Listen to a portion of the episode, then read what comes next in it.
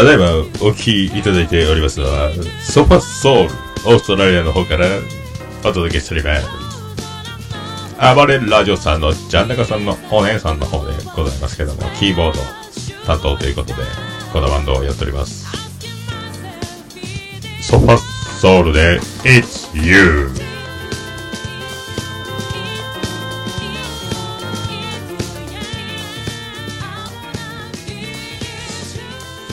いうことでございまして、えー、かっちですね。あのー、おかげさまで160回目ということなんですけども、この記念すべき160回目の収録に際しまして、えー、パソコンが Wi-Fi を拾わないという、なぜか不思議な、えー、状況になりまして、えー、いろいろ今までやってたんですけども、今1時過ぎまして、予定よりもかなり、今日早く店来てたんですけどね、えー、っとね、もう30分前にはおっ始めた、で、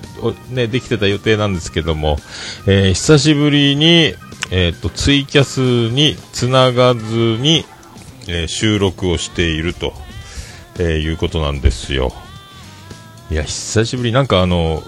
ツイキャス、パソコンの画面を見ながら、もうやる癖がついていて、えっと、この、完全に一人で、もうあの、リアルタイムで誰も聞いていないという状況で喋るのが、えー、久しぶりすぎて、えー、大変戸惑っております。えー、そんなこんな今日は、えっ、と、通常に戻りまして、えっ、と、ポッドキャスト次戦多戦知りませんのコーナー、こちらお届けしております。そして、また後ほど本編も撮りまして、えで、このまま取って出しで、え編集せずにお届けする予定ですけども、えー、とりあえずパソコン工房の方へ、えー、パソコン持って行って、ちょっと設定電話で聞いてもわかんないんで、もうもう後で持ってきますって言ってですね、えっ、ー、と、暗証番号も入れる、あと、簡単楽々設定っていうので、あの、ベアリングみたいなのをする、もう全部アウト、えー、アウトっていうことで、わけがわからないんですよ。えー、まあ、160回もやってますね。えトラブルはつきものでして、えー、まあ、興奮冷めやらぬ、この前の日曜日もね、あのー、ありがたいことに、暴れラジオスさん、あの、あの、アットチャンネルラジオ、神田翔さん、えー、ご一行を迎えて、えー、大変回線の悪い状態でお届けしたんですけども、その辺も本編でね、えー、言いつつ、はい、コーラスワークが抜群でございます。これ黒人がベース弾いてんじゃないの？と思うぐらいな方だったんですけどね。白人の方なんですけども、えー、すごいですね。ちゃんなかさんのあの、えー、ロイヤルファミリーなね、えー、香り漂う育ちの良さというのはですね、えー、随所に羨ましい羨ま D でございますけども、えーね、全く反応がないのなんかもう生中継でやる癖がついてますんで、えー、若干寂しいですけども張り切ってポッドキャスト、次戦打線、白白のコーナー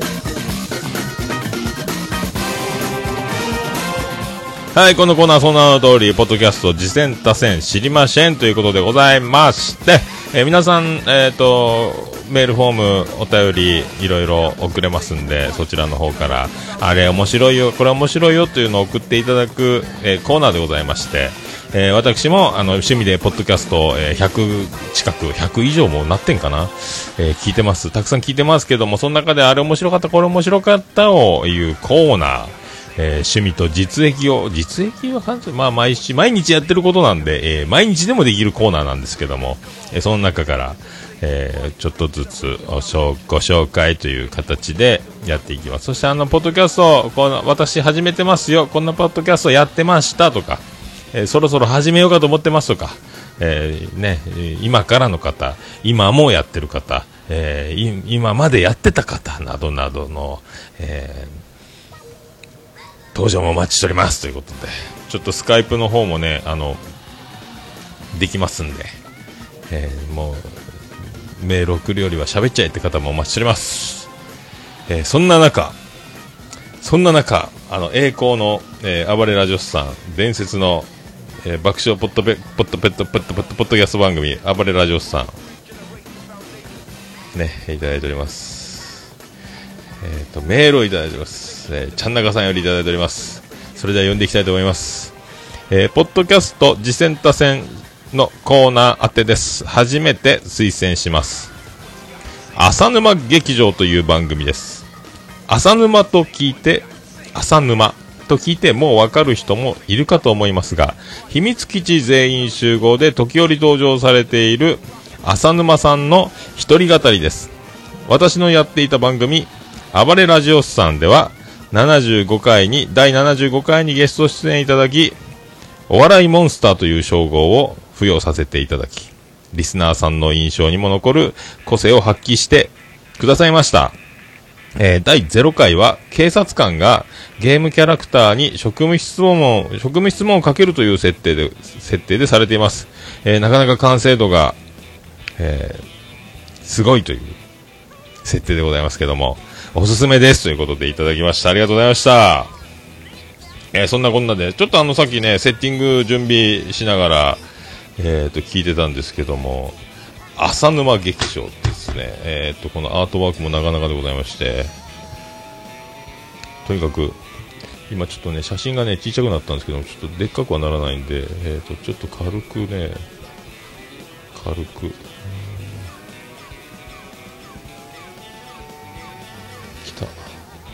永遠の実験的ポッドキャスト、浅沼劇場、フロム秘密基地全員集合っていうですね、えー、なんかライブハウスのステージの方にこう、肘ついてるような客席の方から、えー、そんなアートワーク、おしゃれ、さすがバンドマンですね。なんか僕のお名前、あの、秘密基地全員集合の、あの、面白担当っていうことでよろしいんでしょうかね。えー、で、ちょっと聞いてみたんですけども、えっ、ー、と、さすが第0回、え、ー、と、まだこれあの、iTunes 配信前に、えっ、ー、と、や、配信された、えっ、と、ね、第0回、浅沼劇場プロトタイプ配信ということで、えやってありますね。それからもう第1回、え浅沼劇場、祝 iTunes ストア配信決定、えー、シリで遊ぼうという、もう2つ出てますんで、確かね、もうランキング、あの、出ました、えー、ドーンドーンってなってましたよね、ランキングのね、さっきね。えっ、ー、と、人学、陣太さんも一人で、ね、えっ、ー、と、人学という、ポッドキャスト始めましたけども、それに、ね、追いかけるかのように、浅沼さんも一人で、それであの、まあ、どちらも共通というか、何かに話しかける体の、まあ、浅沼さんはコント仕掛けでやっていきますけどもね、えー、陣太さんもすべてをもうコントという国の中に収めたような感じで、えっ、ー、と、学校の先生的なことでやってますけども、まあ、芸達者なバンドマン、これがだから、バンドの持つ力ですね、これもあの、まあ、 SMAP 的なね、そ、ここで活動し、そしてまた戻ってくる。あれから僕たちは、あれから僕たちは何かを信じてこれたかなと。えみんなで夜空の向こうを見る時がありますけど、そんな時をいつか迎えるんではないかと思います。え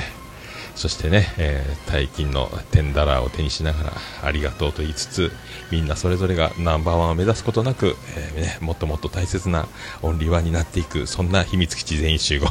ね、そんな番組から秘密基地というバンドもというねこのなんか文化祭みたいなあのすごい食べ放題飲み放題、えー、ワンマンライブ、文化祭みたいなこともやられるですね。まあ、とにかくみんな芸達者で、まあ、最初はあの、コント仕立てで、えー、ね、やってますけども、まあ、緊張ですかね、あの、音量ですか、声が入れてないなと、夜中なんですかね、えー、ボソボソボリュームでやってる感じがありましたけども、これ第1回になってきますと、ちょっとボリュームの、えっと、配信の設定自体がちょっと音量は小さめに入ってますけども、声をかなり張ってきてますんで、多分あの、さすがですね、あの、さすがバンドマンというか、もう1回、0回から1回でもかなり修正をかけてきてるんじゃないかと。かなり声張ってきて、まあ、シリで遊んでるんですけども、これもろいですね。ねで、あの、長尺のコントも0回から、えー、どんどんかましていってますしね。もう、ててててててててんててんみたいなやつですね。で、あの、最後、まあ、一人でやってるってことで、僕も親近感がかなりあるなと思ってたんですけども、まあ、あの、本、中身の自分で自己紹介、自己分析みたいなこともされてて、まあ、目立ちたがり屋だとか、思い込みが激しいとか、人の話を聞かないとか、もう僕と全全く同じですね、これね。1人で喋ろうっていう方、ね、人の話を聞かない人は絶対1人でやるべきだと、えー、僕も思ってますんで。とっても、だから親近感、まあね、1人でやる方って最近増えてきましたよね。いや、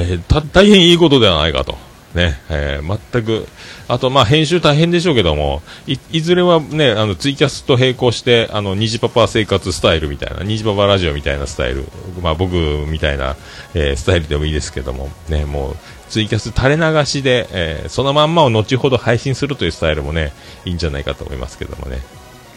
やっぱ面白いですね。やっぱ面白い人の周りに面白い人が集まり、そして面白いものを生み出す。ね、それが秘密基地というバンドから秘密基地全員集合という、えー、ポッドキャストが、そこから、えー、陣太さんの人学という番組が出て、それからまたこの浅沼劇場というのが生まれ、もうすごいっすね、これね。えー、これも魚の骨が枝分かれしていて、もう大きい、あのね、すごい、あの、なんすか、あらみたいになるんですか、えー、すごい金額つくんじゃないですか？はい、ありがとうございました。まあ、茶のさんもね、さすがありがとうございます。まあ、そんな方々と絡む暴れラジオスさんに私も絡ませていただいているということで、今、音声と配線途切れたみたいになってますけど、僕の口がつまずいただけなんですけど。いやありがとうございました。田中さんもまたお待ちしております。ありがとうございます。ありがとうございます。えー、ね、そんな中、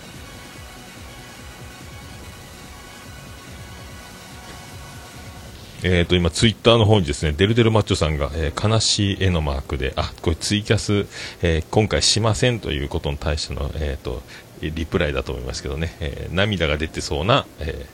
絵文字、顔文字いただいております。はい。えということで、私が、え聞いた分ですけども、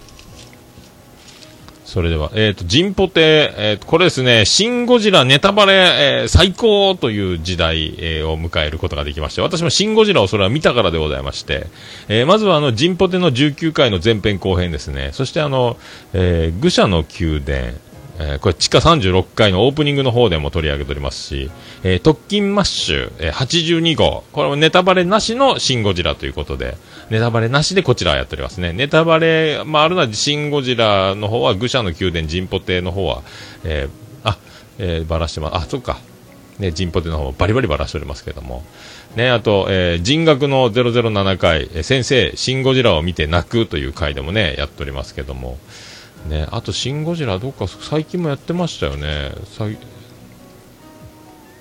カティントンもちょっと、カティントンの酒場でも酒場でもちょっとさちょっと出てたんじゃないかなと思う。まあ、そのシン・ゴジラを見ることによって、えー、シン・ゴジラのことを、あ、アニメカフェでもこの前、あの、フェザーノートさんと3人でやってましたね。えー、シン・ゴジラ。まあ、とにかく、まあ、シン・ゴジラの話がそれぞれで聞けて面白かったんですけど、これあのー、今まで僕あの、ラブライブを見てませんし、あのー、ポケモン GO も触ってないですし、えー、何かとあのみんなが楽しいな、おもろいなっていうものをポツンと、あ、今こんな流行ってんだぐらいですよ。えこれがあの私も見たシン・ゴジラを、えみんなが語っているのを聞く。これはそうそうそうそうってなりますね。えあとあの僕もちょっとあの、英語に関してはネイティブではないんで、あの、石原さとみの英語の発音が、え、本当にすごいのか、えー、ネイティブの、っていうか、あの、英語、あの、なんですか、まあ、ポッドキャスト界では、英語、アレックスとか、四十からさんとか、英語バリバリの方が聞いてどうなのかというのも聞いてみたいもんですけどね、英語バリバリの方に。えー、ね、そんなのも含めてみんなイオンで英会話ということになりますけども。えー、そういうことですね。ありがとうございました。まあ、ゴジラ面白いっす。面白いっす。もうね、僕もあの、ゴーストバスターズもこの前見に行ったんですけどね。まあ、えー、それ本編で言うか。えー、それで人学006。これまた一個、シンゴジラの前になりますけどね。先生と生徒の連絡帳ということ。ねえ、うまいこと考えてますよね。連絡帳ですよ。ねえ、コントやなと思いましてね。連絡帳使ってうまいこと、ねうまいことこれできてます。それではお便り紹介なんですよね。連絡帳ということで。えー、まあ、あと何かですか、僕の名前も出てきたんですけど、桃屋のおっさんくんって、あれ必ずくんをつける縛りで先生なんでね、えー、そういう体でやってますけども、これも面白かった。桃屋のおっさんくんっていうのもなかなか、ね、桃屋のおっさんさんはよくありますけどね、いや、新鮮でしたね。こうなってくると本当にいろいろね、可能性は広がりますよね。学校という、先生という、そのね、立場で考える。三者面談とかね、あとロケに行くと社会科見学とかね、えー、あとね、誰かあのー、ゲストを入れて交換留学の方がやってきたみたいなこともできるしね、うまいこと考えたなと。ね、あと、まああのね、愚者の宮殿は来店客の置き手紙っていう体でね、体って言ったら失礼ですかね。カティントンの酒場も掲示板がとかね、ね、酒場でね、みんなうまいこと考えよるなと、まあ、思う今日この頃。ね、えー、もう追いかけれない背中は追いかけませんけども、みんなすげえなと思う今日この頃、皆さんいかがお過ごしですか？えー、ね、福岡暑すぎます今日も。えー、そういうことです。あと、音亀209回、あの、ギターアプリを紹介する回だったんですけども、ね、あの、曲弾いてるあの曲弾いてる、あの曲も弾いてるってハルさんが、えー、大サービスしておりますね。あれ弾いたぞ、これ弾いたぞっていうね、えー、ギターアプリを使いながら弾いてくれてますけども。あとは一番面白かったのは、ふも、ふもさんが、あの、あ、歌っちゃったって、あの、ぼそっと、はるさんが弾きながら歌っちゃったことに対して、えー、すかさず、あ、歌っちゃったっていう、あの、瞬間が、えー、面白かったですね。そのギターのアプリなんですけど、えっ、ー、と、あの、弦を、コードチェンジの時にギターの弦の上で指が、こう、擦れる、キュッキュッと音がちょっと入るんですけど、それ入るんですよ。実際弾いてるっぽい感じになって、すげえなと。まあ、あとミュートもできるし、ほんと手で弾いてるっぽいなって思いましたすんごい、まあ、打ち込みの世界もいろいろ今もうねすげえなと、全然僕でできるわけないですけどね。すげえなと、思う次第でございます。ありがとうございました。あとアニマルミュージックレディオ。26回裏。えー、ここでもですね、また、春さんなんですけど、えっ、ー、と、なんか、あの、そうめんの話の薬味の話とかになって、いろいろこうやっていくうちに、あのー、えっ、と、パンダさんが、パンダケンイチさんが、パンイチさん、えー、氷を湯水のごとく使うみたいな、氷をたくさん使うんだみたいな話になった時に、その湯水のごとく使うという春さんの名語録。えー、氷を湯水のごとく使う。これややこしいですよね。えー、氷を湯水のように溶け、溶ける、溶けると思うんですけども、このなんか氷と湯水と全部あのお水つながりで、ね、凍ろうが、暖か、暖かかろうが、冷たかろうが、全部元は水というこの素晴らしい何か哲学を感じさせるような、え、そんな発言もいただきましたけど、えー、そのパンダさんのそうめんのこだわりがすごい回です、ここは。えー、すごかった。そうめんってそこまでいろいろやれるんだと、えー、僕もね、いろいろアレンジしない方なんで、へえ、まあやらないですけどね、へえっていう食べ方のご提案もありますんで。あ、僕ちょっとでもやってみ、あ、納豆は使ったな、そういえばな。あれうまかったですね。うん、びっくりしました。はい、やって、やっちゃったよ、そういえば。あと。あと、カティントンの酒場33回。これがですね、もうちょっと、アホやなーって思うぐらい笑っちゃったんですけども、英語で、あの、1月から12月までは、 January、February って言っていくんですけども、あと、曜日も Monday、Tuesday って、あの、ずっとね、 Wednesday って言っていくんですけども、まあ、そんなにあるんかと。えー、それ、その中でもそんなにまだボケることが残ってたんかっていう、あの、生み出しますよ、この人たち。曜日ボケと月ボケ、えー、面白かったですね。そうきたかと。で、あの、アニメカフェ。えー、それさっきも言いましたけども、アニメカフェの55、055回ですね、シン・ゴジラの回をやってたんですけども、すごいっすよ。55回目にしてシン・ゴジラ。ねこれも野球好きにはたまんないですよ。ゴジラに対し55番目をチョイスするこの翔さんのセンスですか？もう、すごいっすね。もう、55といえばね、シン・ゴジラ55、ゴジラ55、秀樹松井。こうなりますね。すごいっすね。すごいっすね。これが偶然が神のいたずらが、ポッドキャストの神様に、えー、愛されてる男のなせる技なのか。55回目の頃にゴジラが上映され、そしてそれの座談会をやってしまうという。でそこに世界のフェザーノートさんも加わって、あの人3回も見てるらしいんですけど、まあ、描写が詳しいんですよね。何回見てんだと思ったら3回見てますっていうことが最最後の方に分かったんですけど、フェザーさん何者だっちゅう、あの、カット割りとかね、こういうカットでとかね、結構だからもう、あの、すごいですね。だから、えっ、ー、と、みんなが、あの、アニメの話とか、いろいろ特撮の話とかをするときのフェザーさんの話を、えー、見たものが聞いたら、僕はゴジラを見てやっと見たものを語ってるフェザーさんの話を聞けた聞けたんですけど、見たもの、知ってるものを語るのを聞けると、この人すごいなっていうのが、なおわかるんでしょうね。とんでもないね、あいろいろ、えーテレビで喋れそうなぐらいなクオリティで喋っておりましたけど、すごいっすね。はあ、僕の、ああ、面白かったの、もう何億倍も、えー、すごい、えー、この3人で繰り広げるトークが、えー、ゴジラを見た方はぜひ、55回のアニメカフェ、シン・ゴジラの回も、え聞いてみてはいかがでしょうかっていう感じっすよ。あとね、のんちゃんとひじりこの秘密の花野の第61回。これ名言出てきましたね。最初の方やったんですかね。男は断蜜、女は女子アナ。これ、これすごい名言あったですね。だからあの男が求める知的な女性っていうイメージになると断蜜になるらしいんですよね女の人が、え知的な女性になろうと目指すと理想系は女子アナになるらしいんですよねこのこんだけあのギャップが男と女の脳の違いでねやっぱどうしても、えー賢い女性、知的な女性とかになってくると多分美人家庭教師的なところみたいなところに多分発想が流れていったりとか、えー、チェーン付きのメガネでもかけときますか？それ秘書ですね、それは。それ違うな。まあなんかちょっと違うんですよね、だからね。えー、男脳の、えー、浅はかさと言いますか、えそんな感じがありますけども。だからそういう男の習性を理解した上で、え私の理想とは違うけどという感じでシフトチェンジできる女の人、まあ、あの、壇蜜さんはよく殿方のためにとか言いますけど、まあ、そういう、えー、シフトチェンジをすると男受けは半端ないと思いますけど、えー、そうなると今度、女受けが悪くなる、女に嫌われる女というのが出来上がるんですかね。でも、壇蜜さんは女子に、女子にはどうなんですかね。女子も好きな、橋本まなみ、断蜜、断蜜、どうですか、女子的には断蜜派なんですかね。やっぱち女の敵なんですかね、断蜜は。えー、僕は断蜜の味方ですけど、関係ないですけど、えー、そうどうなるんですかね、よくわかんないですね。ねでそういうこと、そういうところで、そういうところで、まあ、今回は、えー、これぐらいということでございますけども、ありがとうございました。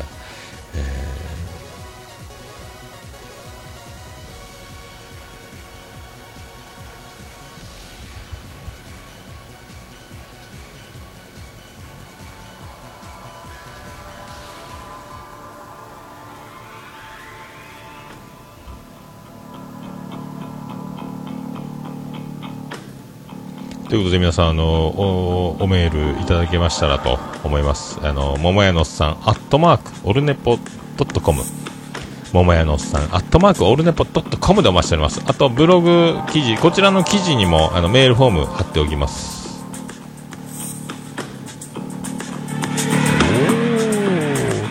えー、そちらのメールフォーム、メールフォームからは、えっ、ー、と、ラジオネームだけで簡単に送れますんで、そちらもご利用いただければと思います。あと、LINE アットの方もございます。あと、え Twitter DM でも OK でございます。え今回もちゃんなかさんは Twitter の DM の方からいただいておりますんで。あと、あの、桃屋の、えー、こちら、特設スタジオ、桃屋の方に直接おはがきでも送ることができます。宛先、郵便番号813-0042福岡市東区前松原の11の 11! 桃焼きの店。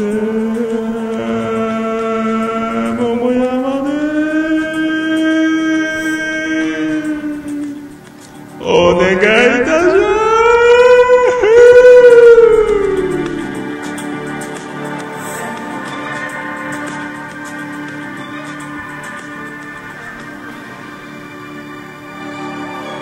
ます。夏の後輩夏の方へ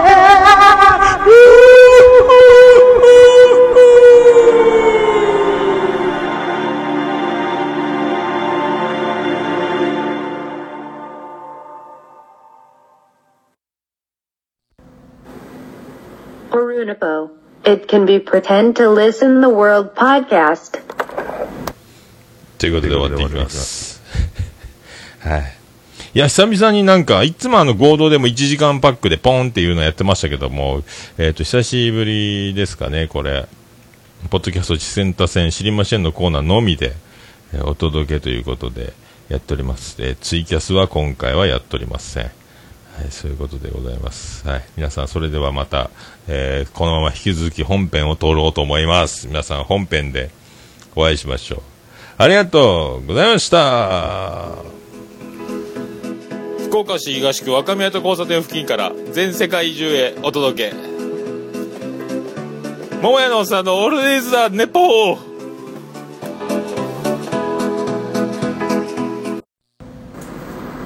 こんばんは、もやもや、もとい、桃屋のおっさんの、オールデイズ・ザ・ネッポンです。どうぞ、